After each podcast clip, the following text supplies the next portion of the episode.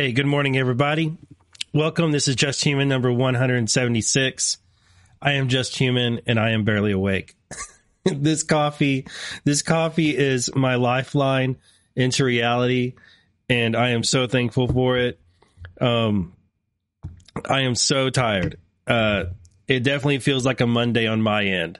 Um, and I hope, I hope y'all can bear with me and I'll do my best to, uh, present a show. I have some, some things to present, but I absolutely did check out this weekend. Like Friday night, um, I finished an interview with Zilosophy, which you can find that interview. It's uh, Zilosophy for all over on Rumble. Um, you if you check my socials, you'll you'll see the link for it. I did an interview with him, which was very nice, and I appreciate him having me on. The uh, first hour of the interview was some topics, and then the second hour of the interview was more like biography, like him asking me questions about my background. And uh, yeah, it was a, it was a very enjoyable interview, and people seem to really like it. So if you're interested, it's Philosophy for All over on Rumble, and you can find find that interview. Uh, but that interview ended about nine o'clock, um, and I checked out. Like I checked out for um, the whole whole weekend and watched a race with my boys. Twenty four hours of Daytona. It was excellent, although there are many things to com- complain about with not the race, but the way it was presented. And uh, TV presenter is not going to go into that right now, but um, basically, they NBC and their Peacock service and their camera crew and product, production service were able to ruin a perfectly amazing race that probably would be an all time classic if not for TV direction and commercials and NBC being NBC. Um, which is why so many of us don't consume their products and instead use a VPN to pretend like we're in some other country and get the raw feed. Uh, anyway, it was a great race. I really enjoyed it. Um, we had a great time following the 61 cars and marking them out a number of cars didn't finish. You can see all these X's on these cars. Um, those are cars that we marked out because they failed to finish the race um, or fell so far out of contention, you know, like 50 laps down or so. Um, they may have actually kept racing, but they had so much trouble. It was great. And we started working on um, a Ferrari model, this, le- this massive Ferrari Lego model um, that I have had for about six months now since my birthday and I've just set it aside waiting for an occasion to build it. So me and my nine year old started building that.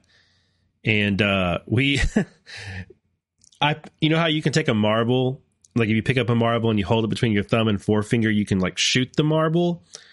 So at about midnight, yeah, about midnight Saturday, I picked up a Lego piece and it shot out of my it was a smooth one and it shot out of my fingers like that and it shot across the room. And that turned into three hours of me and my nine year old looking for this one piece. And um, my nine year old was distraught because we couldn't progress with the build.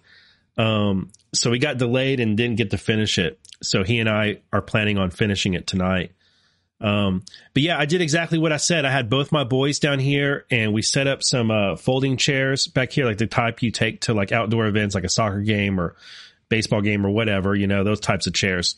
And, uh, got snacks, got beverages and set up the, the big screen with, uh, with the race and timing and track map and onboard cameras. And it was awesome.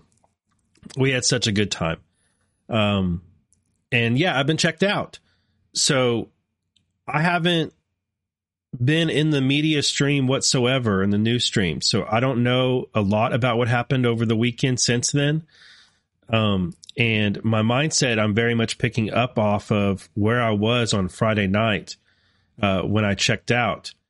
Um, I grabbed a few things that I want to talk about this morning, and we're just going to navigate our way through them and um, I don't have a deep, deep dig for you. I do apologize about that, but um, I just don't. Um, I'm thinking that this mor- this morning I have a, a, a, few short little pieces of news I want to present that I just have my eye on, and give some commentary. And then I want to do, well, I don't want to do it. I don't want to talk about David DePape um, and the video that came out, but I also feel like I should talk about David DePape and the, the body cam and surveillance video that came out. Um, so I am going to spend some time on it, but I have a feeling about it. I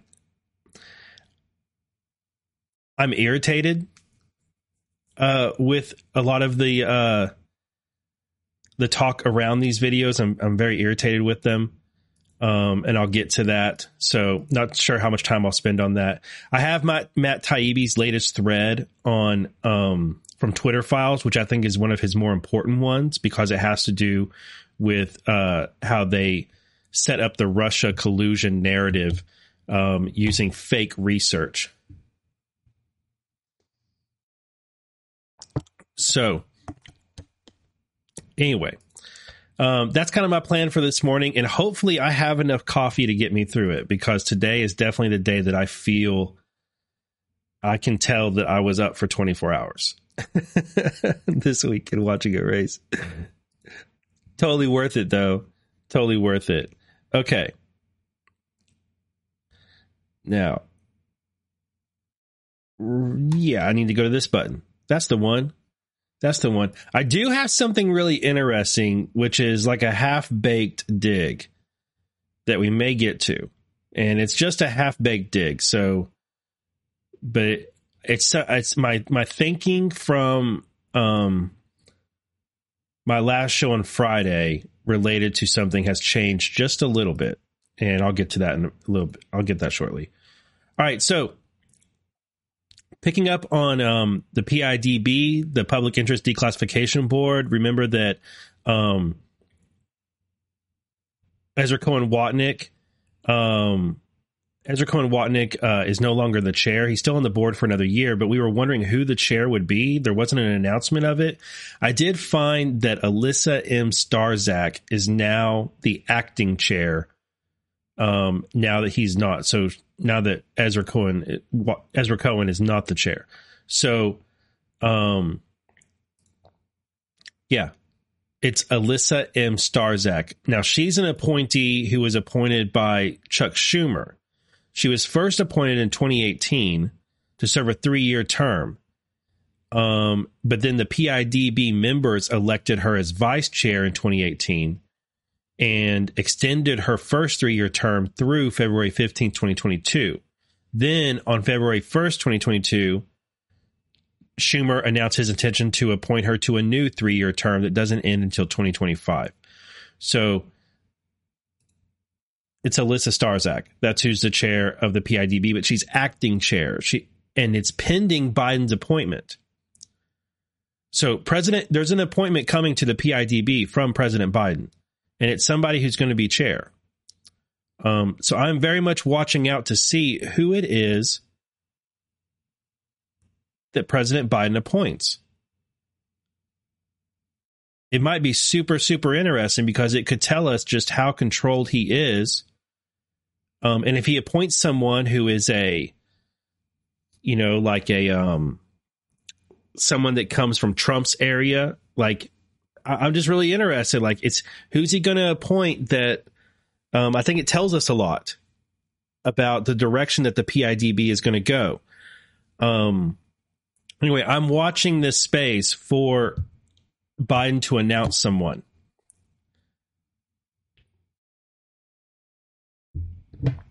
And with everything going on with classified documents and all of this stuff, um, that's just that's just more of a reason to to watch to watch this space and see who Biden appoints to chair the PIDB.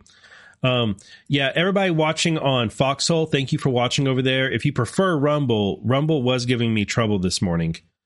Um, but it's back up now if you want to switch over there or stay on Foxhole because Foxhole is great. Um, I enjoy, I gotta say, I think Foxhole is a better platform than Rumble. Sorry sorry rumble but not sorry your platform is inconsistent and has tons of problems and you have tons of money to spend on making it better and you don't do it we need playlists we need moderators We need chat to actually have like features. Um, could be so much better. Could be so much better. Uh, but you know, power slap and uh, whatever else. All right, next news. Next news item: prosecutors in SBF's uh, case want tighter bail conditions for him. Um, and you you know his his bail conditions are are fairly strict. I mean he's he's he can only be at his parents' house or travel to New York for the purpose of going to court, and that's it. He, that's where he's locked into, right? Um, but federal prosecutors prosecutors are now asking the judge to restrict him more because they're concerned about trying to prevent him from tampering with the proceedings. They are looking to bar Bankman Fried from using encrypted messaging apps and limit his ability to speak with former colleagues at FTX and Alameda Research unless a lawyer is present. According to Reuters, federal prosecutors petitioned U.S. District Judge Lewis Kaplan on Friday to impose tougher restrictions, citing Bankman Fried's quote, recent attempts to contact prospective witnesses. Um, Bankman Fried was caught sending a message via Signal on January 15th to contact Witness One, later discovered to be the general counsel to FTX's American affiliate. In the message, he voiced his desire to have a constructive relationship or at least vet things with each other. Given the potential impact such conversations could have on the case, federal prosecutors deemed Bankman Fried's actions particularly concerning and suggested contact with witnesses may intimidate them. This is this is a uh, not a good idea on SBF's part to be using Signal and other apps to contact witnesses in the case. Um, quote, the defendant's request to vet things with each other is suggestive of an effort to influence witness one's potential testimony, and the appeal to a constructive relationship likewise implies that witness one should align with the defendant. This is Samuel Bankman Fried trying to get witnesses in the case to say what he wants and get everybody on the same page. This is witness tampering. He might get more charges. This guy's dumb. like like this guy is dumb. Not only is he posting spreadsheets to Twitter, um posting spreadsheets to Twitter with accounting and all this information about where money went and didn't go he's also contacting other people who are going to appeal at the on the trial and discussing the trial with them. Like this guy could really catch more charges out of this. this isn't like they're asking for tighter bail restrictions, but he might wind up in jail with more charges and yeah, this guy's dumb. I know that some people have put the theory forth that maybe he was bait and he caught this was some kind of sting where he caught people. Um, yeah, I don't buy that at all. Um, I think I think this dude's a real goober who hit on it big and is a is a much less intelligent Bernie Madoff.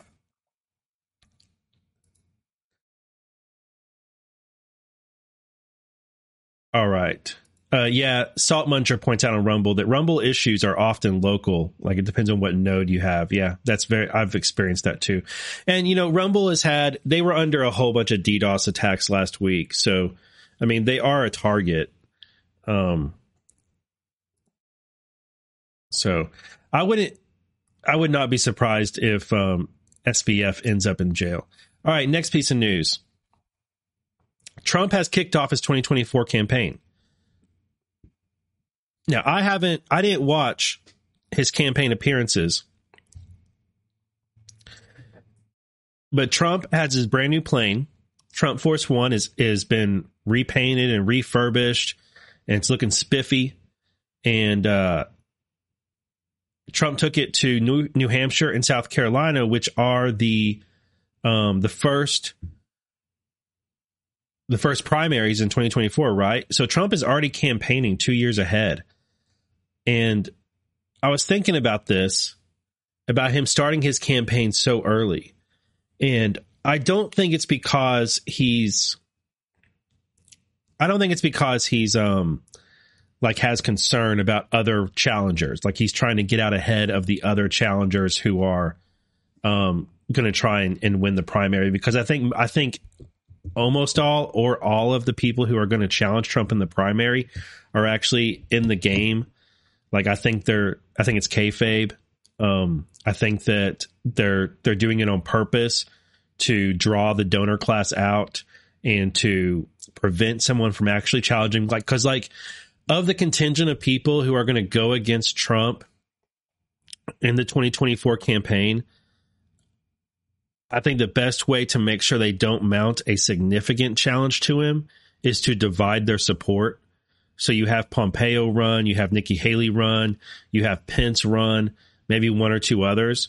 And then the GOP establishment and the donors are divided in who they support, and no one challenger has um, a significant base of support. Um, Nikki Haley is one that I don't actually think is kayfabe. I don't think she's in on it. I think she is very much GOP establishment. And but Pence and Pompeo, I think they're absolutely working with Trump. And what'll happen is that they'll campaign against Trump for a little while, maybe have some debates, and then they'll bow out and they'll endorse Trump. Um, so I don't even think it's going to matter that much. And I think they're very much willing to get beat up for Trump in the name of furthering his campaign and getting him back in office in 2024. But his campaign has started. So that's great. Um, it, what I the one of the reasons I but one of the reasons I think he is starting so early is because this is just my hypothesis is that his campaign is going to um he's he's campaigning early to set up and run it along run it parallel with what is happening in current events. So I think he's he's he's campaigning early because he's going to use it as a bully pulpit along to go along with the news, to go along with house house investigations, which we're going to mention one here in a minute. So he's going to be on the campaign trail going to rallies and events. And at those events, he's going to use that bully pulpit and use the attention um, and the setup of a campaign stop to talk about what's going on with House committee investigations, what's going on with Russia and Ukraine, um, what's going on with a number of other issues that are in the news. And this is how he's going to keep himself constantly relevant, constantly in the news cycle. So every time there's a development, uh, some big news item or event, Trump is going to have a rally or some campaign event near enough to that that he's going to then talk about it at that event and he's going to contrast himself and contrast what he would do or did do or how he would handle it with how the Biden administration is handling it. And I think it's going to make it I mean, it's going to be good for all the reasons that you can uh, it would obviously be good to get Trump's input on it, but it's it's going to put him so far ahead of the others who are going to run against him where they're going to be trying to play catch up with him and he's already going to have run this circuit and put out all these narratives and taken all these stances and it'll always appear like they're trying to catch up to him. So people keep saying April Fools in the chat. They were doing that last night on Defected. We had an episode of Defected last night. Um, there was about three hours long. Uh, there was a pretty good episode, and um, people in chat kept saying April Fools. So apparently, Trump said April Fools a bunch of times at the rallies. Um, I don't know what that's about. I I have no idea. No, I have no idea at all.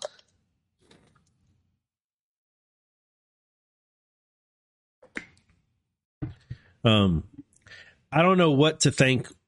I, I, when it comes to DeSantis, people always ask. When it comes to Ron DeSantis, I very much want to believe it is kayfabe, and that DeSantis is uh this they're just they're just doing this kayfabe thing, and DeSantis is getting a lot of support from Bushies and big money donors, and he is. DeSantis is getting a lot of money from anti-Trump people and GOP establishment, a lot. Um, the the movement of GOP establishment to try and get DeSantis to run against Trump in 2024 is real.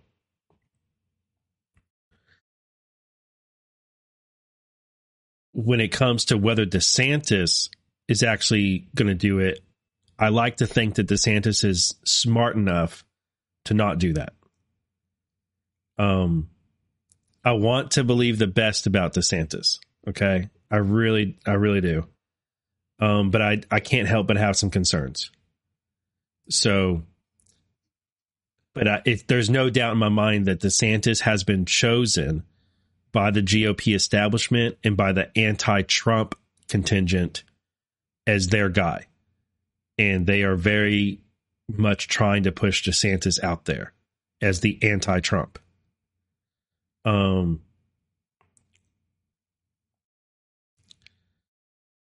so I I have concerns.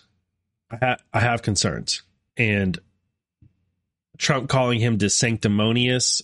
Um, I'm not sure.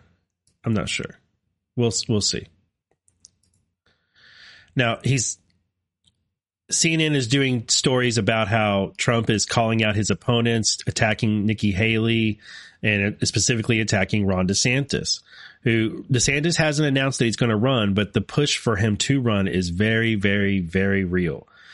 Um, and you know, it could be that DeSantis is playing a very smart game here, and he's letting them push him, and he's not getting in the way of that. See, this is the thing about it. Like, DeSantis isn't shutting down the 2024 talk. Even though when he ran for governor this last time, he promised he would serve his full term, which would mean he wouldn't be running.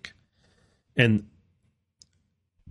what makes the most sense for DeSantis is for him not to run in 2024 and to be the nominee in 2028 to finish out his term as governor and then have Trump back back him for a 2028 run. Um, but it's DeSantis is not shutting down this 2024 talk. And Trump is attacking him, and all the, the donors are gathering around DeSantis. And hey, maybe the donors, part of the reason they're gathering around DeSantis is because Trump is bashing him. I can see both sides. This is definitely a, a situation where I can look at this and I can make an argument to myself that this is kayfabe and here's the benefits of it. Da da da da da. But I can also look at it and say, no, DeSantis is going to go against Trump and he's setting himself up to run against Trump. And uh, he's being courted by big money and he's got stars in his eyes. And DeSantis isn't who we think he is. Look at his record on the 2020 election theft, looked at look at his record on red flag laws, um, a number of other issues. So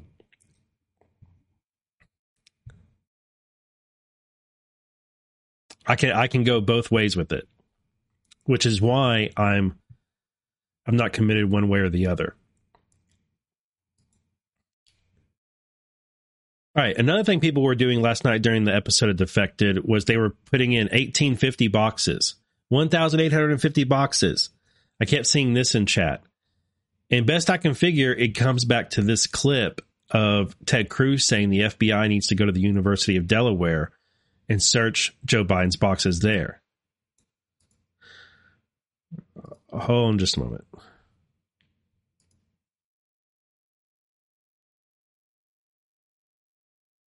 And go. Hunter Biden is not an expert on Ukraine. He's not an expert on Eastern Europe. He's not an expert on Russia.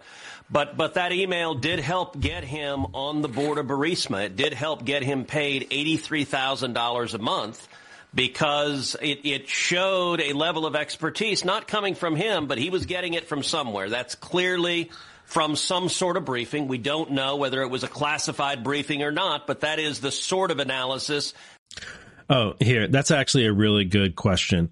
OG Wiz asked in a Rumble chat, what if DeSantis does run, but only to collect the big bucks just to lose the nomination and then hand that money to Trump? One, I don't believe he can just hand the money to Trump. Um, there are a lot of restrictions about what you can do with campaign money. Um, but I don't think he can just give it to to Trump. Um, but the reason I don't think that DeSantis will run and do what Pompeo and Pence are going to do, which is gather some support and then endorse Trump, is because Pompeo and Pence can take the damage from Trump, but they really are supporting Trump. That's the rut with DeSantis. If DeSantis runs against Trump, Trump is going to Trump is going to beat him up. And I think it's going to damage DeSantis so much that he can't run in the future. Um like the reason it works with DeSantis the reason this this primary battle could work with Pence and Pompeo challenging Trump is because they're not so significant of a challenge that they really threaten Trump. But DeSantis would be a significant challenge. Now, I think Trump would win. I'm not worried about it. But I think DeSantis would harm his own political career so much in doing so that I think it would be I think it'd be career suicide. Whereas with Pompeo and Pence, I don't think they care about a future presidential run. I think they care about getting Trump back in office, and I would not be surprised to see them in his second administration at all. At all. I would not be surprised for Pompeo and Pence to serve again with Trump at all. In fact, I expect it. So I think that's the difference there is that DeSantis I think he would he would damage himself. Um we'll see. It is confusing. Um yeah, it's confusing. Thank you for the Rumble rant, S Grouper. Thank you very much. I will keep up the great work. Much appreciated. Uh, there was another Rumble rant. Um, T Neo Phoenix says that I rock and I open their eyes. I'm trying to keep my eyes open. I'm glad your eyes are open. Uh, yeah, you're welcome. Thank you. And then Rose Slash says something about Derek Johnson. I I gotta tell you, Derek Johnson is full of shit. I should be more polite than that and respectful, but um, uh, Derek Johnson is giving Devolution a bad name, and Derek Johnson is mm, uh, extremely inaccurate in what he says. Um, and uh, I just don't have anything nice to say about Derek Johnson. I'm sorry, I just don't. Um, you can count on me for honest answers. There they are. Uh, ready to rumble. Chris says, good morning. What is the best way to support you? What methods are the best? The best way is buymeacoffee.com slash justhuman or subscribing to my Substack, justhuman.substack.com. And those links are in um, the description of the video over there on Rumble and on any of my socials. You can find those links. Links. Um, those are the method. Those are the best ways because they take the least amount, like the most amount of your dollar ends up going to me.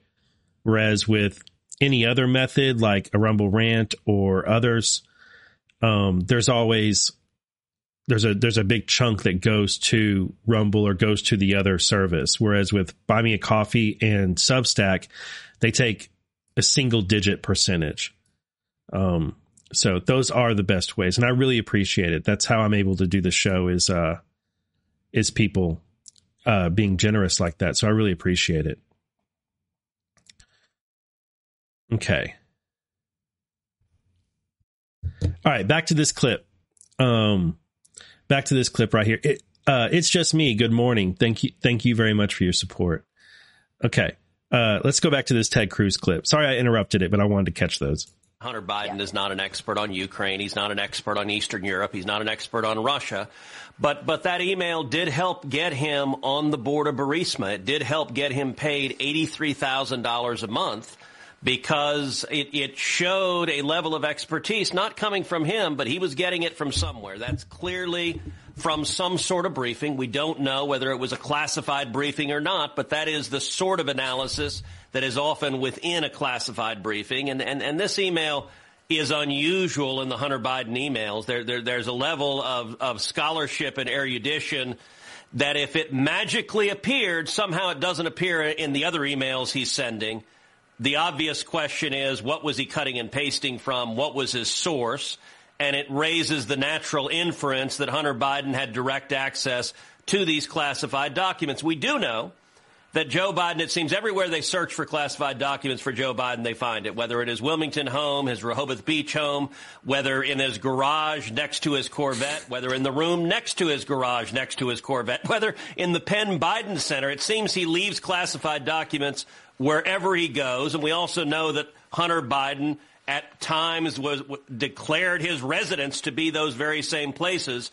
And so I believe the natural next step that is necessary is for the FBI to examine the 1,850 plus boxes of documents from Joe Biden's Senate tenure that's at the University of Delaware. And I also believe it is critical for the FBI to search Hunter Biden's homes, home and office residences to make sure there are no classified documents there. Given all the evidence that's piling up, we need to ascertain who's had access to what and when. Dasting. I sure like the idea of the University of Delaware being searched and all of Joe Biden's records being searched. I like that idea. I like I like the idea of all the presidents and vice presidents uh libraries or what closets whatever being searched. It sounds good to me. Um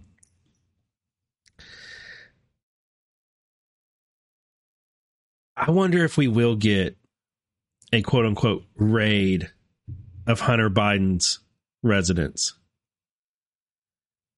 That'd be a lot of fun. There were so many there were so many lefties who were praying that Don Jr. would be raided or Don Jr. needs to go to jail and all this stuff. Jared Kushner needs to go to jail. Everybody around Trump needs to go to jail, according to the left.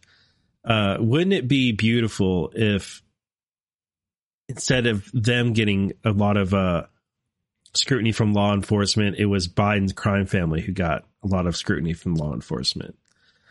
And I'm still I'm still thinking that even though we're talking about marked classified documents that Biden had at the Penn Center and at um, his home, I'm still thinking that these documents are probably declassified. I just don't know that they were declassified when Joe Biden took them but I got I kind of got this feeling that they've been declassified since then. Probably by Trump. Maybe by Bill Barr. And that that's going to make it where they can be entered in and we can view, we're going to be able to see what they are. Um they won't there won't be a process to declassify them so they can be used in a court case. They'll already be declassified. I just kind of got this this sense that i think they're it's going to turn out they were declassified and the media is going to breathe this this huge sigh of relief and try and tell their audience that it's okay guys they're declassified blah blah blah blah blah. And then after that it'll come out that trump's were declassified too and that'll blow up their narrative that Trump had classified documents. This is a lot of fun. I love this. I love this storyline that we're on with all this stuff. um, I don't know. Hey, good morning, music and fiction, and Howard. Good morning. I don't know anything about DeSantis and a bill mandating vaccines, but I'm going to go ahead and think that it's probably probably fake news. Um yeah, I think it's probably fake news. All right, let's uh one more thing, one more thing right here. In fact, as I'm saying that, man, it makes so much sense.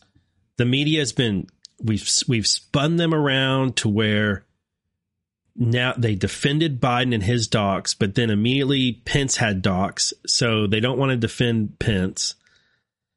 And it makes a lot of sense that now it's going to swing back around where it's going to turn out that Biden's documents were declassified and the media is going to breathe a huge sigh of, relief and they're going to tell their audience it's okay. But Trump is still bad because his weren't, and then right afterward it'll come out that Trump's were declassified too, and there's no there there. It makes sense to go.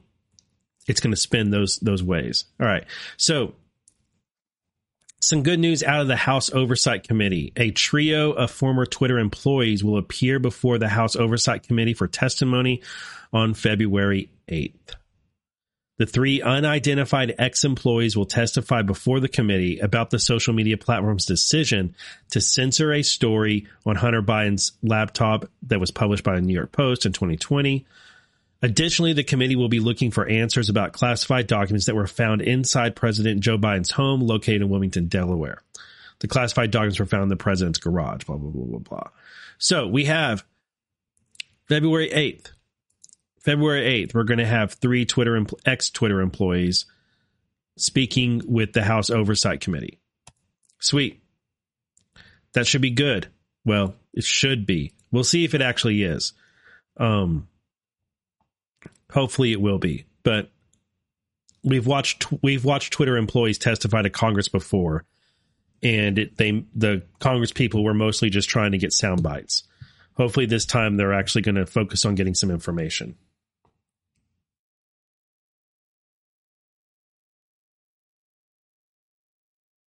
Good morning, JC Bird and Snarky. Good morning.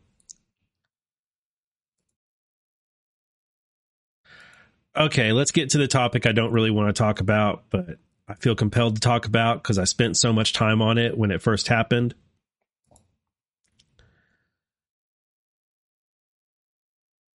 We finally got body cam video and surveillance video of David DePape, um, or DPAP, uh, going into the Pelosi home. So let's watch him breaking in first because when this story first broke, this is what a lot of people keyed in on is that it doesn't look like he actually broke in. It looked like he was trying to get out. And there were all sorts of silly, nonsensical, and even stupid theories about how he's a gay lover and Paul Pelosi held him hostage and he was trying to break out of the home. That's why there's glass outside the door.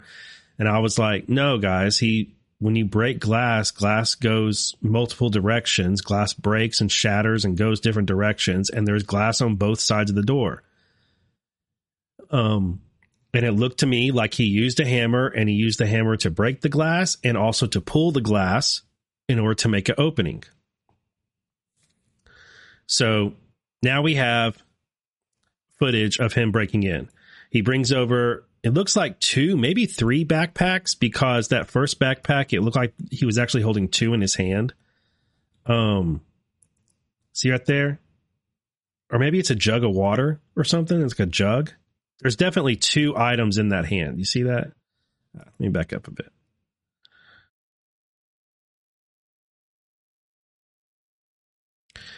And if you recall, when we were studying this incident, we looked at the Pelosi's home on Google. Yeah, there's two items in this hand. Like, looks like one's a jug and one is a backpack right there. Um, so we looked at, and there's another backpack. So we looked at this and noticed on Google Street View, it looked like it would be pretty easy just to go into the Pelosi's backyard. Like this isn't a gated community area. It isn't anything like that. It's there's a fence around this side of the property, and you could pretty easily just hop over it um, which is kind of surprising, but that's that's it. I mean, that's how it was. So pulls out here. He's going to put gloves on and pull out a hammer and break in. Now, what I think a lot of people have gone wrong with this entire incident is that so many people have started out with the premise before before any evidence, before gathering any evidence whatsoever, people have come at this as it's fake, it's staged, and like the whole like that has been there. He is breaking the door. He starts hitting it with the hammer, and see he pulls right there, pulls right there. Now he's smashing it down. He reaches in to try and open, but he can't open it so now he's now see look at those hammer blows. Those hammer blows are throwing glass. You can actually see some glass start reflecting down here. the way those hammer strikes are coming down like this, he's smashing the glass down. So there's going to be glass on either side of the door. So anyway, what, in my opinion, is that people have since we since this incident first happened, um, people have come at their analysis of this from completely biased sides, and instead of letting the evidence indicate what direction we should go. So people on the left in the MSM, they have come at this with the angle that this guy is QAnon crazy dude who tried to attack Pelosi, and they've tried to paint him as a conspiracy theorist on the right and QAnon and all that stuff. Okay. And they're wrong. We know from earlier analysis that the websites he's associated with suddenly went active after years of not being active at all. And that it looked like a total frame up job where they were setting this guy up and trying to create a background of him being some sort of QAnon conspiracy theorist who went, who turned violent instead of being what he actually is, which is just a crazy person. I mean, just a crazy person. Um, but that's the angle the MSM look took, and they they they're completely biased and they're flawed in their analysis of this incident. But I've noticed a lot of people on the right are also flawed in their analysis of this incident because they're coming at it not believing anything and deciding at the very as soon as this news story broke, people decided, nope, this is some sort of gay lovers quarrel. He never actually broke in. He was held hostage. There's dildos involved. He's just a gigolo. Um, this is they were having a party and like all sorts of st- crazy theories about it that aren't based on evidence that are actually based on entertainment more than anything. I really feel like that's good advice, Salt Muncher. That's good advice. Never trust a fat crackhead. That is good advice. Um, I really feel like people on the right, that Anons and others, are their analysis of this incident is being driven more by entertainment than facts and evidence. I feel like people are looking for things that are entertaining and they're they're really stretching to find inconsistencies and suspicious aspects of this incident instead of just basing their analysis on what the information is right here.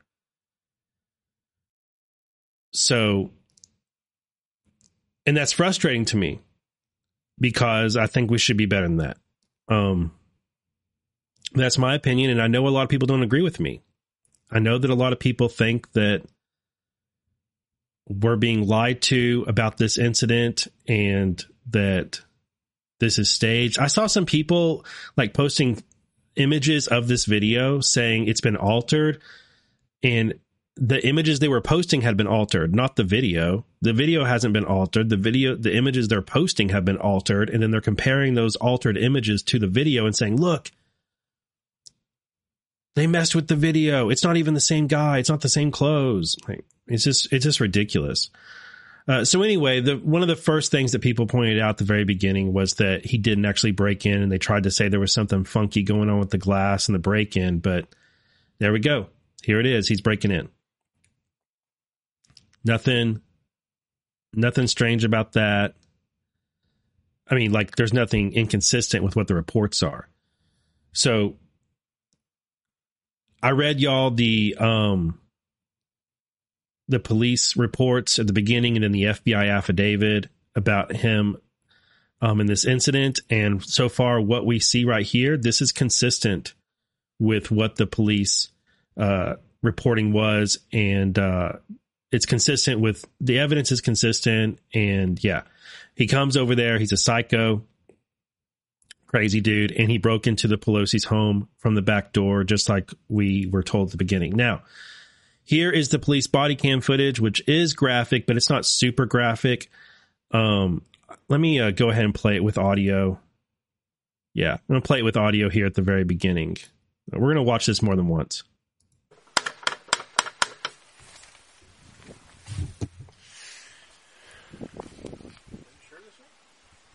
Yeah.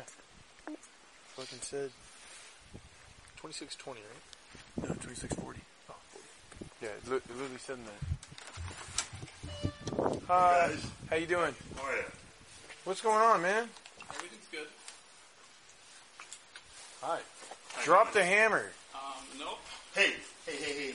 What is going on right I'm now? not getting an answer on call back. Bro, oh, oh shit. Crossing the area that someone in here. I got Michael. Edward 14, Edward 10, back up, code 3. Code 3 back up at 26 Give me your fucking hand. code Give me your fucking hand. 40 Broadway for 14 hours.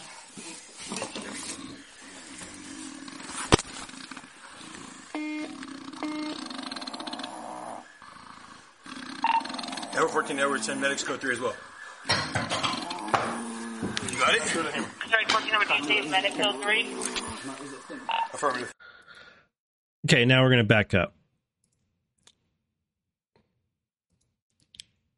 First thing I noticed, tape on the doors, right on the windows right here. So that looks like painter's tape.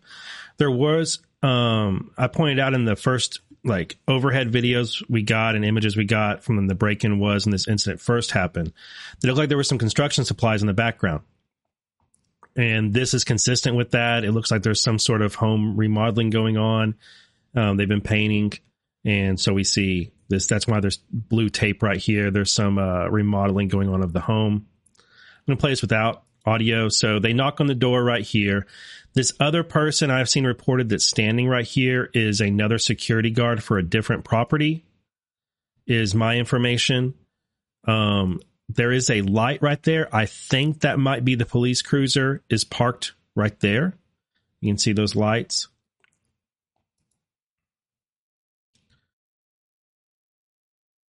So the officer turns around, waiting for the uh, the door to be opened, and a lot of people are keying in on who opened the door, who opened the door, and the police. One police report said that the cops opened the door. Another report said that Paul opened the door. It looks to me to be consistent with Paul opening the door but we don't actually see that action happen. The officer turns around and it looks to me like one, that Paul opened it. Possibly DePape took his hand off the hammer and pulled in the door. But the best information I have seen, the best hypothesis I have seen of why this door opens the way it does is that this is an automatic door. And if you listen, when the door opens, you will hear a tone. And I'm not, I don't know for sure that that's the tone of the automatic door, but I think it's an automatic door. Somebody suggested this to me in Truth Social comments and linked a video to an automatic door. And it makes, this is exactly how an automatic door opens. Listen for the tone. Hi. How you doing? See how it opens all the way and you hear that tone? Boom.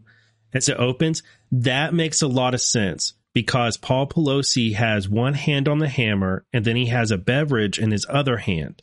So these automatic doors, you just punch in a code or you hit a button from the inside and the door opens automatically and it opens fully. So I think that's I think that's what this is is that he it's an automatic door and he he triggered the opening of the door and it opens all the way. Hi. How you doing? Oh, yeah. What's going on, man? So now the next thing that people are really keying in on is why does Paul have a beverage in his hand? Why doesn't he have pants on? Um, why are they just standing there? To understand all that, I think you got to back up to the 911 phone call. And I saw people asking me to play it. Um, I don't remember. Did I bookmark it? I listened to it earlier. Hold on just a moment. I'll grab I'll grab the 911 call because we should listen to it because that got released too. Before we just we had the dispatcher's call and there was a bunch of confusion from the dispatcher phone call because the dispatcher relays um, contradictory information. The dispatcher says that that he calls in and he calls the guy a friend, but says he doesn't know him. And so people start saying, see, see, Paul Pelosi knew this guy. He was his gay lover and all sorts of insane things, which just drive me nuts, guys. I'm sorry, but it just drives me nuts that people are making these leaps. And I think people are so far over their skis in their analysis of this. And it, and it, the most simple of explanations just make a lot of sense. And the evidence in this case makes a lot of sense. We don't need to go through these exercises of these these outlandish claims. We don't need to. Like it's it's just not it's just not necessary. There's um listen to this listen to this 911 call. Please. Now remember the setup is that DePape has broken in in the middle of the night and he's woken Paul up. And he's told Paul that he's going to wait for Nancy Pelosi to come there because he wants to ask her questions. And if she doesn't answer the questions the way he wants to, he wants her to, then he's going to start hurting her. And so Paul manages to call 911 and do you think he's going to call 911 and scream, help, help, help, I'm under attack. There's an intruder in my home? Wouldn't be a very good idea. The guy's holding a hammer. He's probably going to beat you to death if you do that. So instead, this is how Paul handles the phone call. For 2022. Oh, I guess I, I guess I, I called by mistake. Oh, by the way, um, Run Bike Swim Girl, good morning. And yes, it is absolutely okay for y'all to disagree with me. 100%. 100%. It is totally cool for y'all to disagree with me. Um, 100%. Y'all are welcome to disagree with me. And yeah, y'all are, that's totally cool. Like, I'm not going to be upset about that. And uh, I hope y'all won't be upset with me for disagreeing with what a lot of people think about this and, and disagreeing with some of y'all in chat. Three What is it? 18 seconds. this is San Francisco Police. Do you need help? Oh, well, there's a gentleman uh, here just waiting for my wife to come back. Nancy Pelosi. Zero, two, 23 and Uh, he's just uh, waiting for her to come back, seconds. but she's not going to be here for a day, so I guess we'll have to wait. Zero, Okay, two, do you need police, fire, or medical for anything? 48 seconds. Uh, I, I, I don't think so. I don't think so. Zero, two, 23 and Okay. 58 seconds. Uh, there, there's the, uh, um, is the Capitol Police around? Zero, two, 20. No, this They, is they San usually Francisco. protect my wife. They're usually here. They're usually here at the house protecting my wife. Uh, No, but this is gentleman San. Francisco Police. Friday. Buster Lou, you got it. Paul Pelosi is trying to alert them to the situation without actually spelling it out in a way that gets him beat up by DePape. I, October I, no, I understand. 28, Um, 2022. Okay, well, Zero, uh, two, 24 I don't know, what do you and think? 18 seconds. think everything's good. Uh, he thinks everything's good. Uh, I, I've got a problem, but he thinks everything's good. Zero, Uh, two, okay. 24 Call us back if you change your mind. 28 No, no, no. seconds. This this gentleman just uh, came into the house, uh, and he wants to wait here for my wife to come home. Zero, two, And so, uh, 24 and 48 Anyway, he Do told me you to put know? phone down. Do you know who the person is? No, I don't know who he is. He he uh, uh, he has this. He's telling me. He's, he's telling me not to. Uh, he's telling me not to do anything. What is your address, sir? Uh, twenty six. Two, 25 and 0. What is your name? Seconds. Uh, my name is Paul Pelosi. Friday. Anyway, this this gentleman says that 28, uh, he thinks everything ought to, you know, he, he's telling me to put the phone down. and, uh, just do what he said. 18 seconds. Okay? Okay, who? What's the gentleman's name? I don't know. What's that? My name's David. Da- the name is David. Okay, and who is David? I, I don't know. I, what's that? I'm a friend of theirs. Yeah, I, I uh, See, there, there's where the confusion came in with that first report about Paul Pelosi saying he was a friend. Paul Pelosi didn't say that. David said I'm a friend. And then Paul says, I don't know him. And that was part of the reporting at the very beginning that got people confused, is because the dispatcher's call to the responders was caller says that it's a friend, but he sounds confused. Um, he says he's a friend, but as I But said, you don't. I've never. But you don't know who he is. 25 and No, no, ma'am. 48 seconds. Okay. He's telling me I'm being very leading, so I, I got to stop talking to you. Okay. 02, 25 and Okay. You sure I can stay on the phone with you just to make sure everything's okay? No, he he wants me to get that off the phone. 0, 2, Okay. 26 Okay. and 0, 8 Thank you. seconds. Okay. In my opinion, that is a call from an elderly man who has an intruder in their home who has said that they want to wait for his wife to come home and they're willing to do violence to her. And he has managed to call 911, but he's been caught calling 911. So he doesn't want to make the situation worse for himself. If he starts ranting into the phone that help, help, help, you know, if he starts doing that, then he's going to get attacked most likely. So instead, what he's doing, and he's just try, he's trying to convey the message to the dispatcher. I need help, but he can't literally verbalize that. And so that's what he's trying, that's what he's trying to do here is convey the information the dispatcher needs to send an officers, send officers to respond without also upsetting this crazy person who is standing there next to him with a hammer. Jonathan Turley made this point, and I totally agree. The 911 tape just played. It is perfectly bizarre. Pelosi is clearly trying to convey alarm without angering DePape, who tells him to put the phone down. Pelosi is trying to convey who he is by referencing the Capitol Police and his wife. The operator at one point says that he should call back if there is a problem, and Pelosi quickly tries to keep her on the line. It is astonishing that the references to Nancy Pelosi and the Capitol Police was not sufficient, but it was clearly not being picked up by the operator. It is heart wrenching to hear Pelosi try to keep his clearly unstable person at bay while signaling to the operator that this is the home of a protected person, indeed, someone who is third in line to the presidency. One would hope that a home of a protected person would not only be monitored by the Capitol Police, but the local police. Frankly, Paul Pelosi showed enormous control and calmness in the face of a horrific situation. I totally agree with that. You don't have to have a, you don't have to hold Paul Pelosi in high regard. You don't have to think that he's like a great guy or something. Like to recognize that he did a pretty good job in a very very dangerous situation here.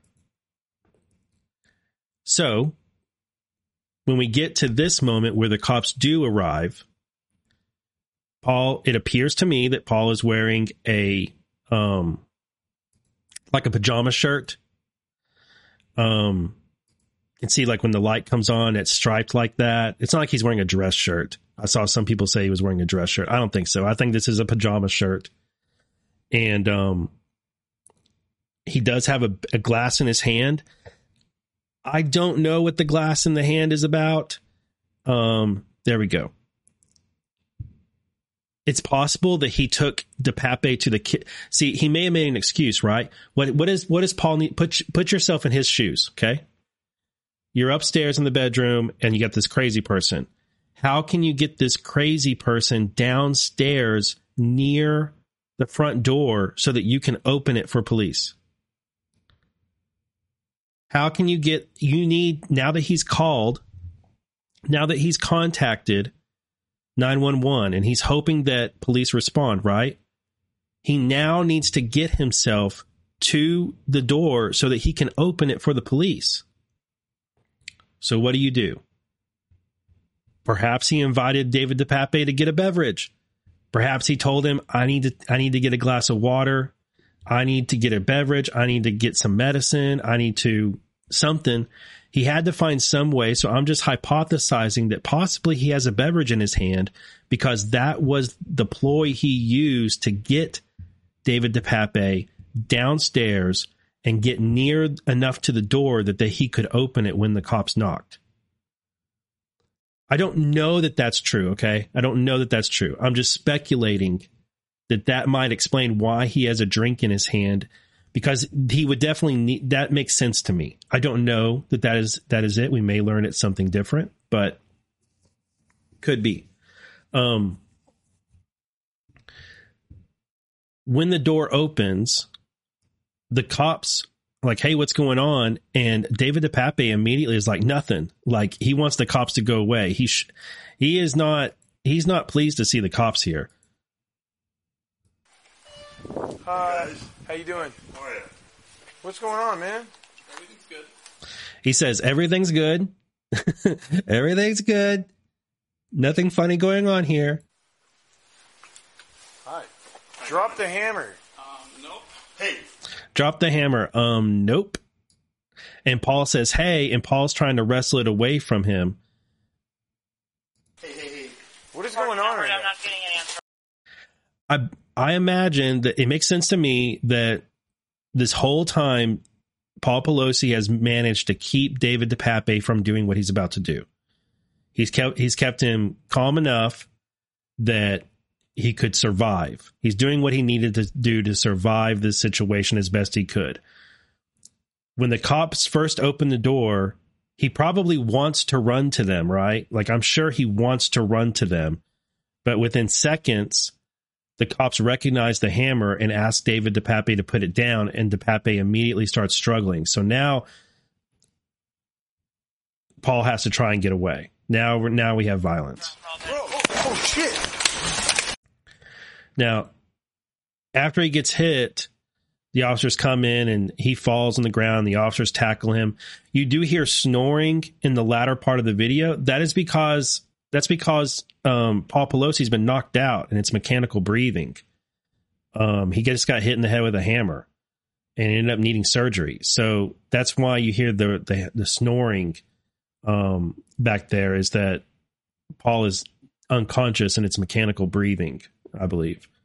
Um, so now people have tried to say all sorts of things about this video that it's staged, who opened the door, it doesn't make any sense. There's another person there who is opening the door.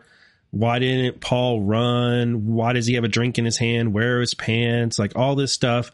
And to me, all of this, all of this can be pretty easily explained. Um, if there was if there was evidence here, if there was indicate there were indicators here that made me think this wasn't what it appeared to be. Um, that made me think that made me think that there there was something screwy going on here, okay? I would be willing to entertain those and to investigate those. But I'm I'm just not seeing them. And I know a lot of other people do and I know that or at least I feel like I'm in the minority here by thinking this incident is exactly what, or pretty much substantially, what it appeared to be according to police reports. It's consistent with what the police reports were. Um, what I think is screwy, what I think is um, staged about this, what I think is um, no, what's odd and what I think deserves a lot of scrutiny is David DePape himself and his background and everything leading up to this incident. Um, and that's that's kind of my one of my my rubs here that I that gets me a little irritated is that I think that we're spending way too much time looking for things that are suspicious about this part of the incident instead of looking into him, instead of looking into David DePape. Um, I think he, my hypothesis, and I think what is consistent with him, his role here is that he is MK Ultra.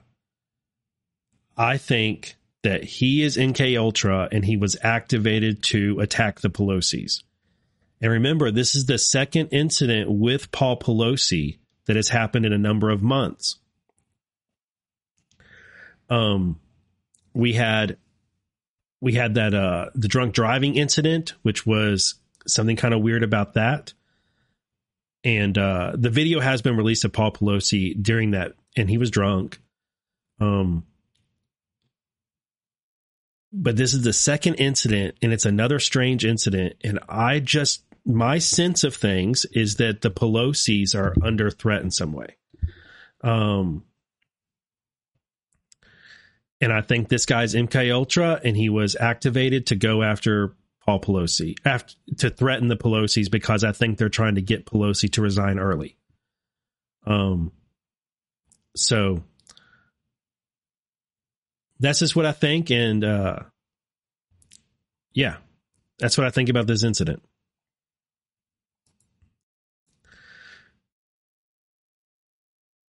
A lot of stuff, a lot of things about it that people find really curious and raises their suspicion suspicion about it. I,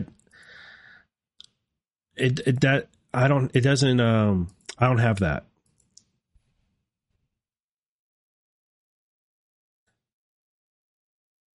Um,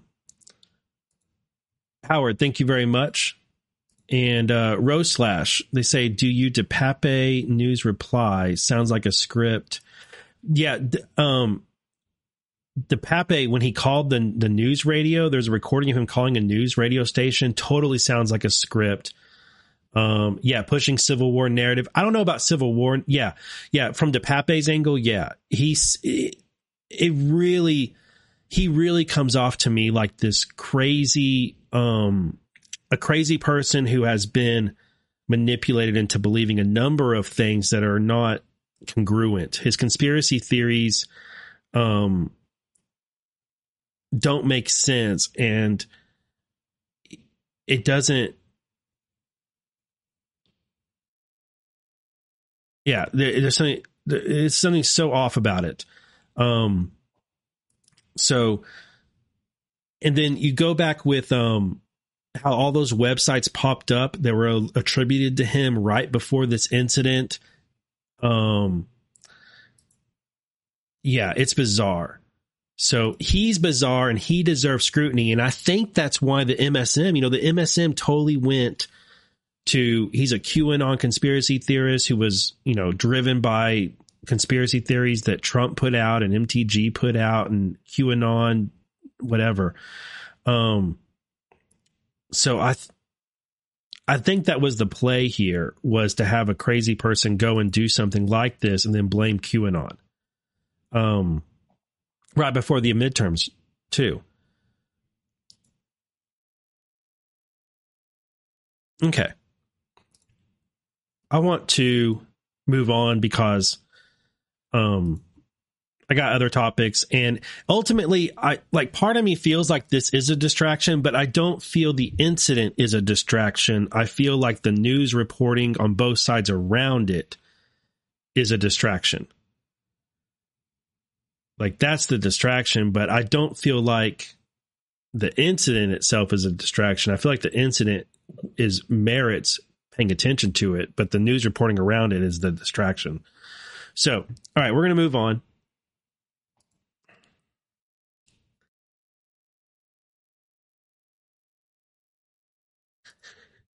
So, last week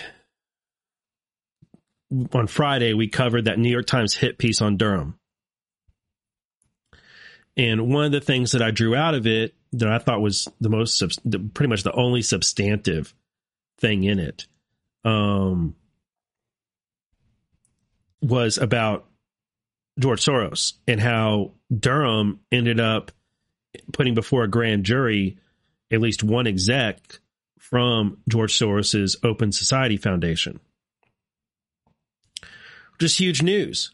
I mean, that's that's huge news that Durham actually got people from the George Soros's foundation to come and appear before a grand jury. That's huge. And it's amazing that this story had been hidden for so long and nobody had leaked this out. The reason it's leaked out is because it seems um, his defense attorneys decided to let the Times know about it, not because Durham has leaks. Okay.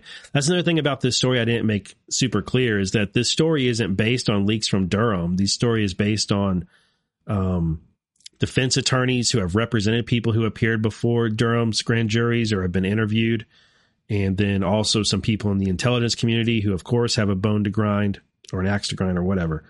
Um, but Dawson made a comment. He made a couple of them that are good. Uh, the first one, he points out that the the fake news tell is this line right here that appears to have been another dead end. Um, the guy that Durham called in was Mr. Bernardo, who is a, an executive at the Open Society Foundation. Um, the fact that they said the results appear to have been another dead end, that's the fake news tell. They wouldn't know whether they were substantive or not. They're just saying it's a dead end because they haven't seen something come up so far. Um,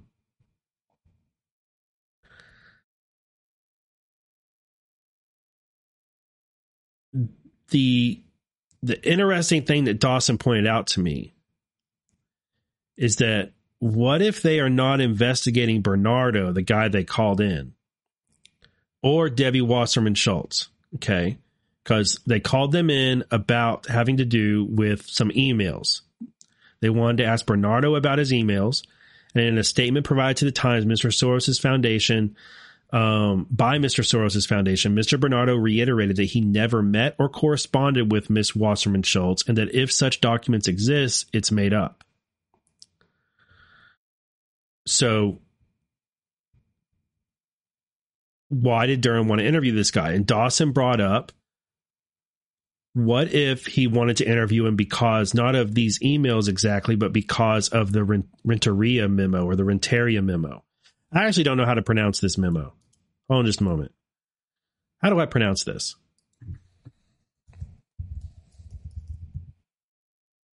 I'm going to look it up. I'm going to stop you guys from making fun of me and I'm going to listen to someone else say it. Renteria. Renteria. All right. So I'm saying it with the way the internet tells me to pronounce it. Okay. So the Renteria memo. Um, the Renteria memo is old news, and I think a lot of people have probably forgotten about it. Um, but what if he was in? What if Durham was after the Renteria memo and looking for anything to back it up? What if he's interested in Joffe or a Awan having to do something having to do with that in some way? which gets quite interesting when you realize that Imran Awan had a laptop that was a that had a fake Debbie Wasserman Schultz account and email on it. Did Awan send that email to trigger the Renteria memo?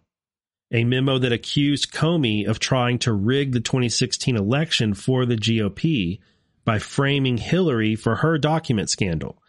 And if you've forgotten about this memo, the Clinton Foundation timeline has some news reporting on it. Just a second. I'm going to open up both of these.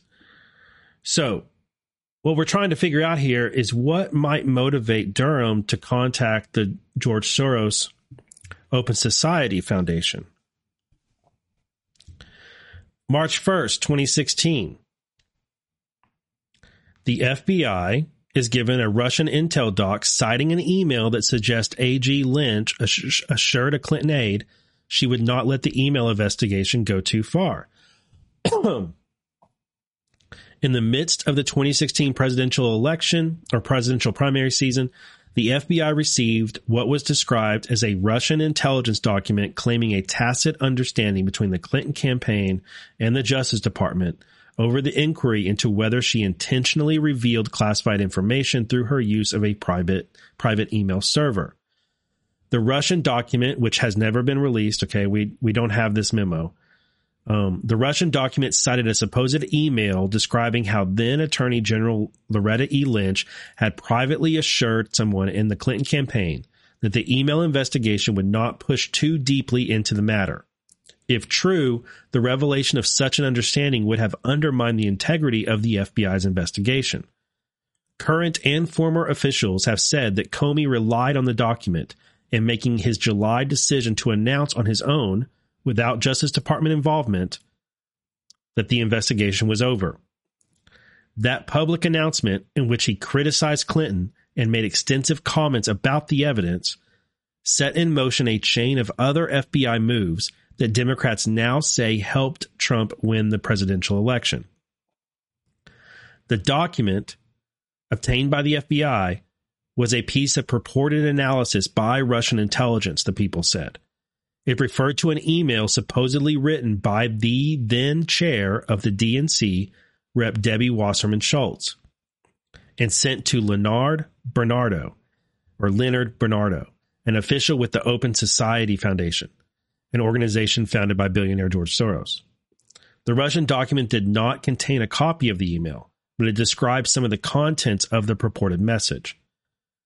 In the supposed email, Wasserman Schultz claimed Lynch had been in private communication with a senior Clinton campaign staffer named Amanda Renteria during the campaign. The document indicated Lynch had told Renteria that she would not let the FBI investigation into Clinton go too far, according to people familiar with it.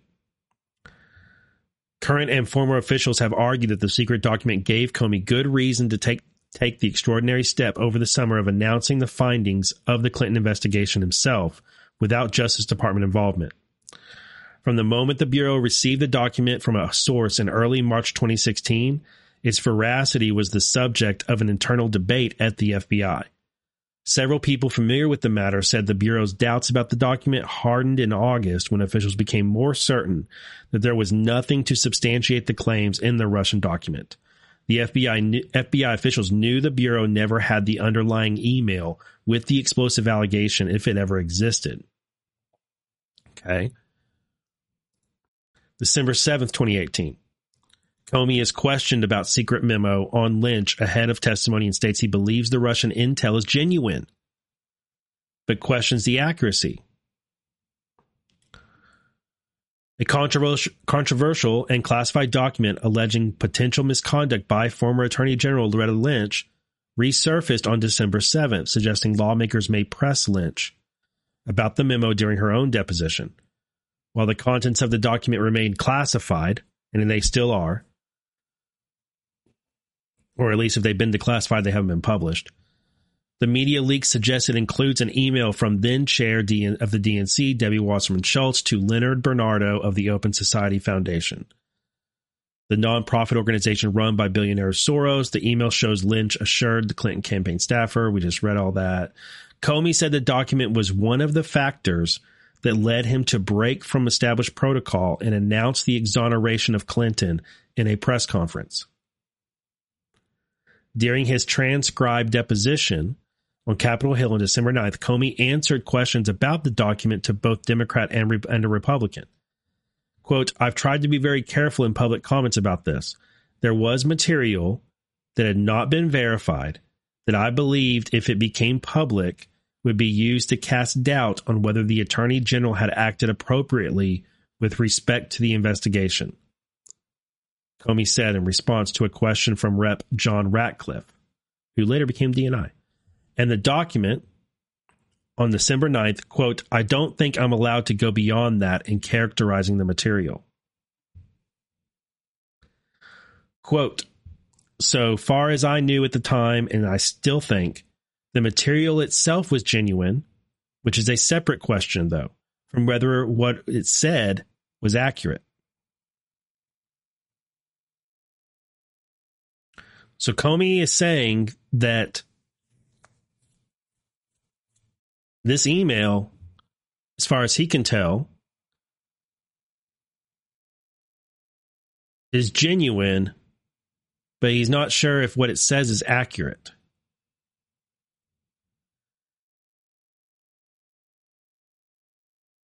And that he can't speak more about it because he's not allowed to because it's classified.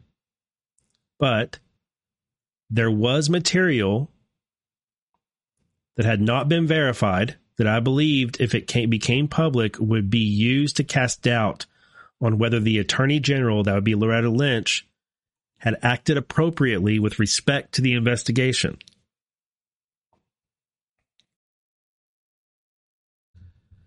So, what if the reason that Durham wanted to speak and put before a grand jury Leonard Bernardo is not because Durham is after George Soros, but because Durham is investigating this email. He wants to, he's trying to invest, he's trying to run down this allegation, this report, this material that says that Loretta Lynch communicated to the DNC that she would protect Hillary from the email Clinton email investigation. She wouldn't let it go too far.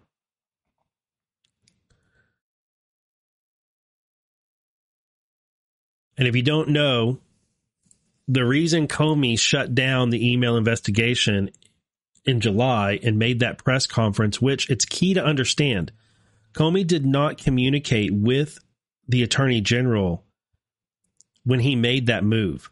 When he when he gave that press conference and he shut down the email investigation, he didn't do that because Loretta Lynch told him to. He did it so that he could keep control of that investigation. He shut it down because that meant that it stayed within the FBI.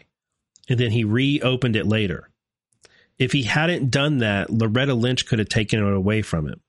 The other thing is that Loretta Lynch was asked if, if in order to get charges against Clinton, Loretta Lynch set the bar at proving intent. So, in order to prove that if they were going to charge Hillary Clinton over her email scandal, they had to prove that she intentionally handled had the classified info on there for people to get access to it. And that's a really high bar. That's a really high bar. So that takes a lot more investigating to be able to improve to prove that Hillary Clinton intentionally had those emails on that server and had those documents on that server because she wanted others to be able to access it. That it wasn't reckless, that it wasn't mistake, that it wasn't sloppiness, all that kind of stuff. You know, that's negligence. It had to go beyond negligence and prove intent. So now, Imran Awan. Just a refresher in case you've forgotten about this guy. This Imran Awan later got a deal, but this is from September 7th, 2017. Prosecutors have given Imran Awan a copy of a hard drive of the House laptop that Rebbe, Rep. Debbie Wasserman Schultz tried to keep law enforcement from looking at, court filings show. Suggesting prosecutors intend to bring charges related to the underlying cybersecurity and theft probe. The hard drive copy was included in discovery, even though the Florida Democrat has said the laptop contains House information on it and is a government paid work computer. And even though Imran was fired and banned from the House network because of suspected cybersecurity violations, Imran left the laptop with the username rep DWS in a phone booth in circumstances that suggest that it was not accidentally forgotten there.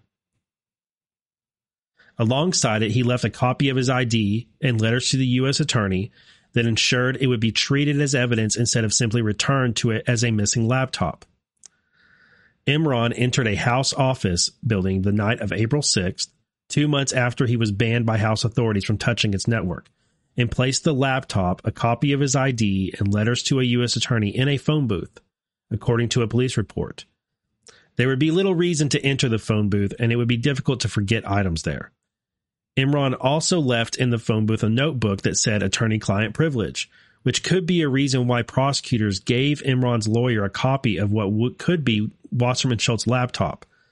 Prosecutors said that they were giving him a copy under the legal process of discovery, in which defendants have a right to evidence being used against them.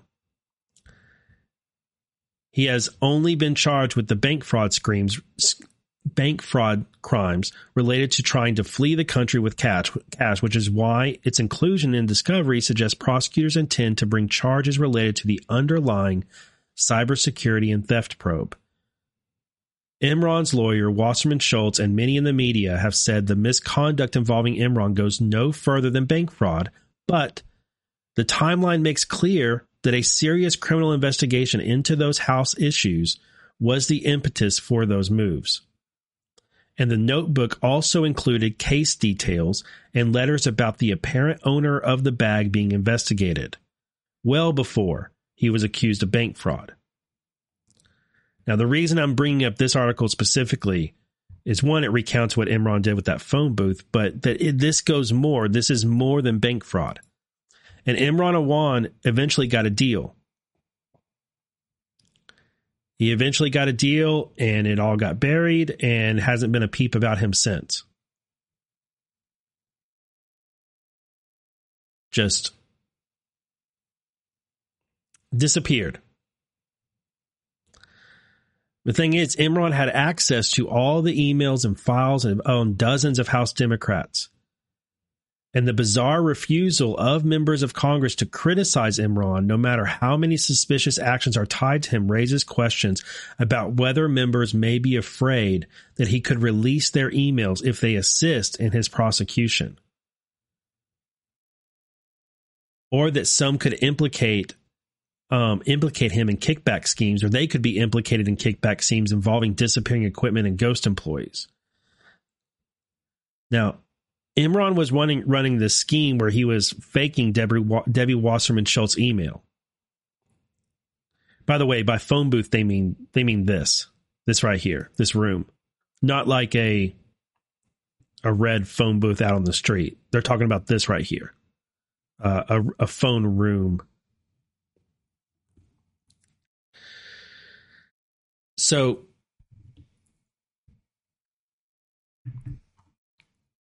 what if the reason Dawson or the reason that Durham was talking to Bernardo is because he's trying to track down these emails that supposedly are between Debbie Wasserman Schultz and Bernardo and somebody in the DNC uh, about Loretta Lynch. But what if they're not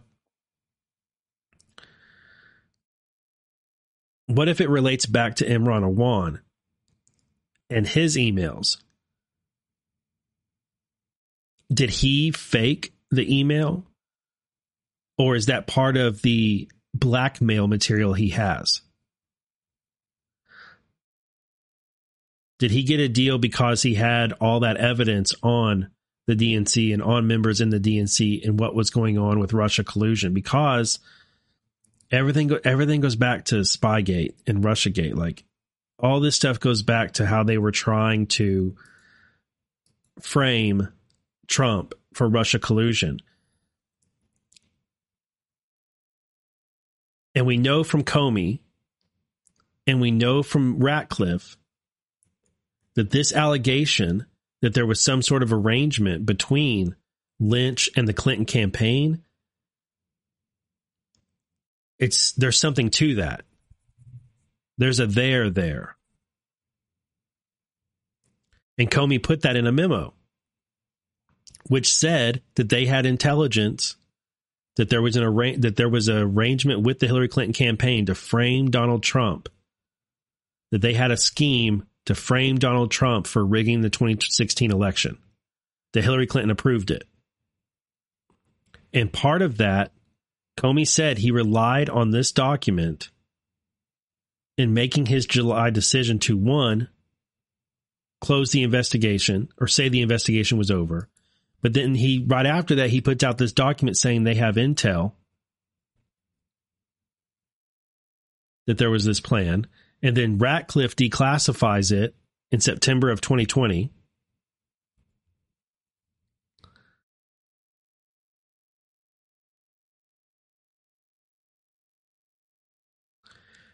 And then now we have Durham putting Bernardo before grand jury.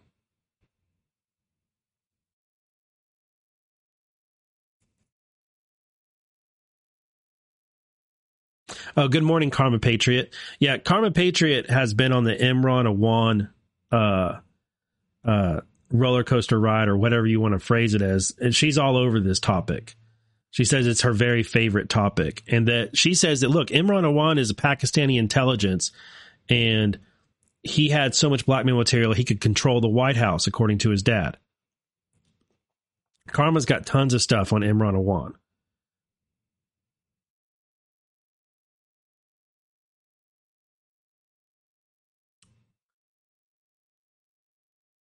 And for fun, for fun, let's go to Q alerts. Let's type in a one.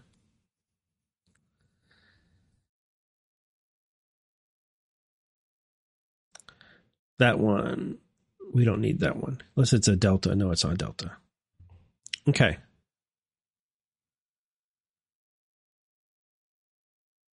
Swamp runs deep. DNC servers hold many answers. Scaramucci model. DNI and NSA, Awan, DWS, Debbie Wasserman Schultz, Democrats Congress, House of Cards. You didn't think the plea deal was the end, did you?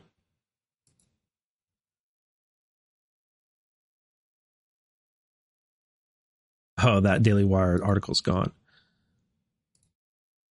Remember, Awan got a plea deal, but that's not the end. He got a plea deal for a reason. The Department of Justice said this month that it could not release records on Democrat technology aide Imran Awan due to technical difficulties, but later admitted in court documents that it could not release records on him because there is a secret ongoing case related to the matter.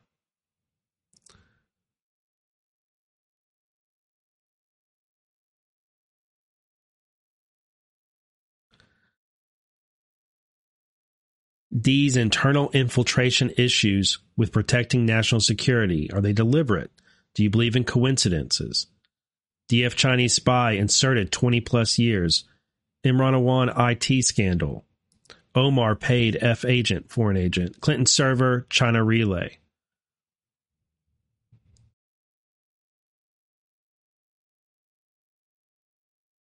Hmm.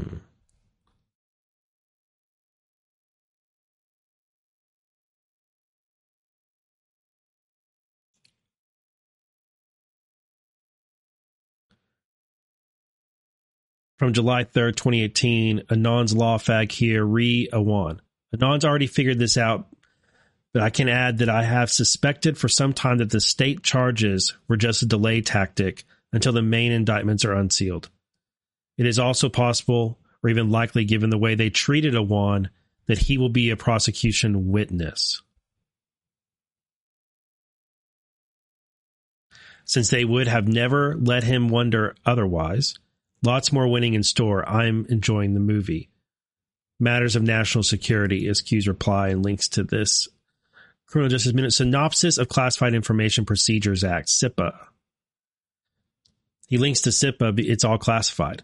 He's saying, look, yeah, these proceed what's going on right here with Awan and that investigation is classified. Classified investigations.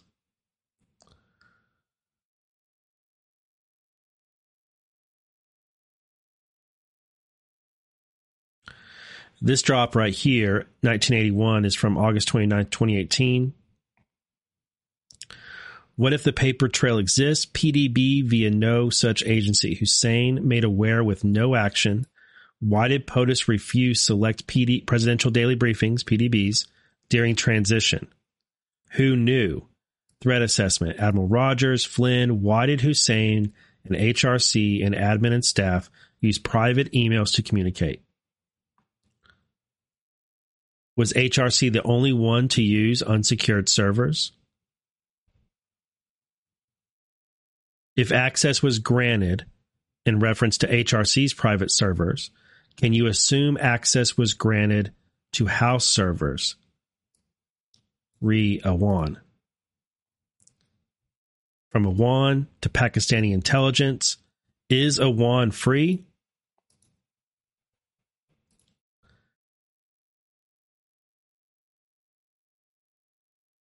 Yeah, that's right. They used private servers because they were breaking the law. That's right. That's absolutely right.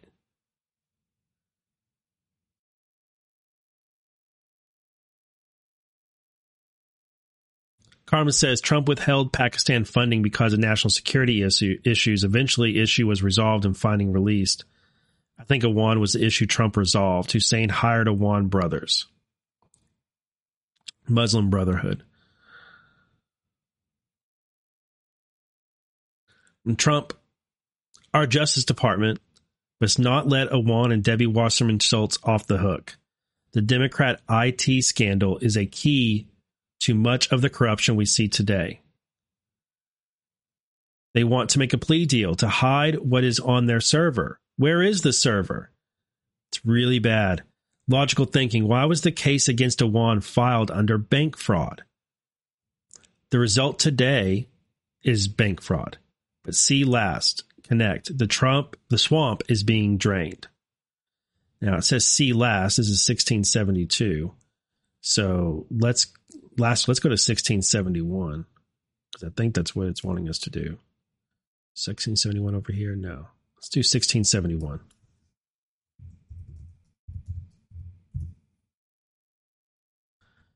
Sixteen seventy one.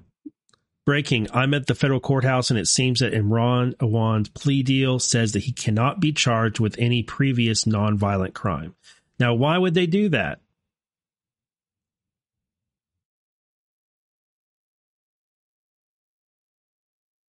Because he made a deal and is going to be a prosecution witness. Think logically, the IG report, think what's missing. Do you think this was going to be lig- litigated in this setting? Case that implicates some of the most senior elected officials, treason, is being handled by the appropriate office. Think national security.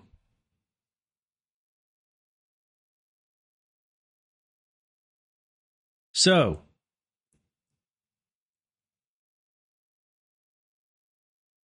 I was thinking, well, I was pondering what what does it what led Durham, what line of evidence led Durham to want to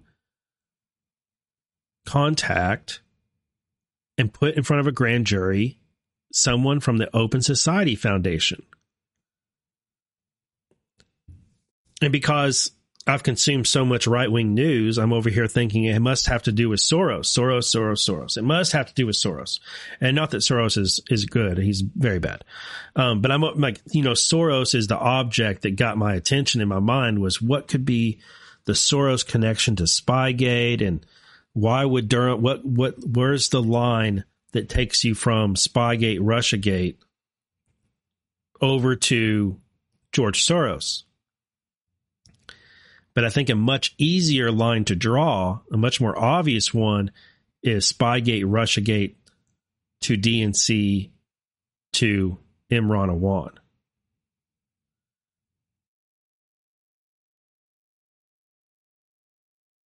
I think that makes a lot of sense. And it makes to see Trump if when I, one of the things when I was looking on this on Friday night before I checked out, this one right here Trump's tweet about it,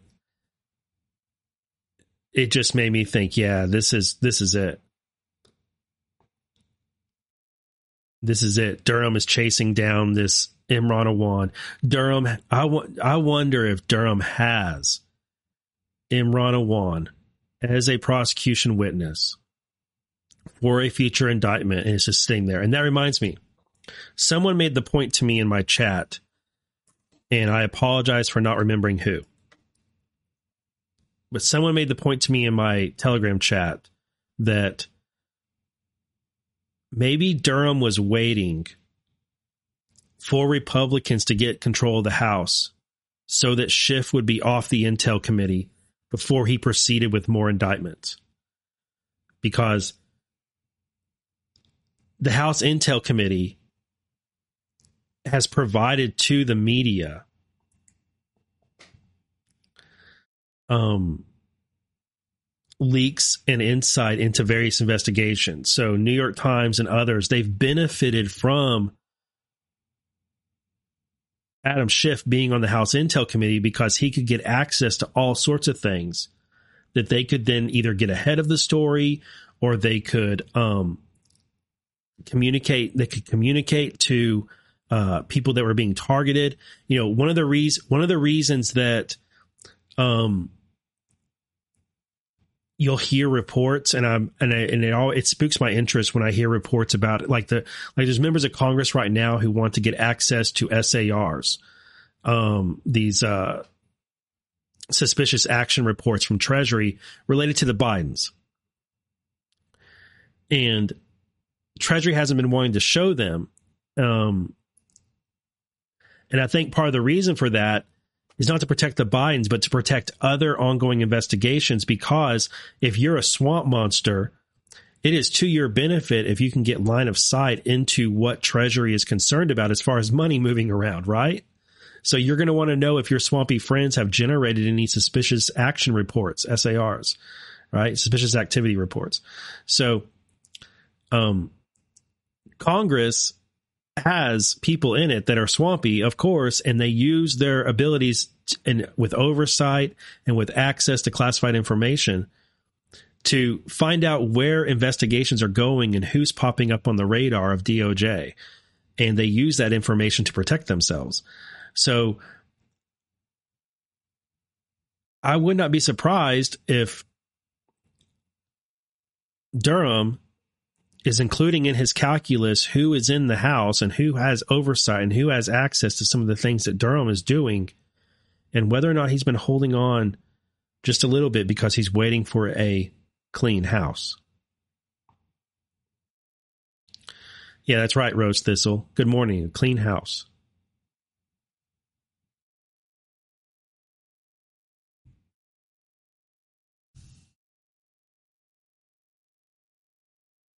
So,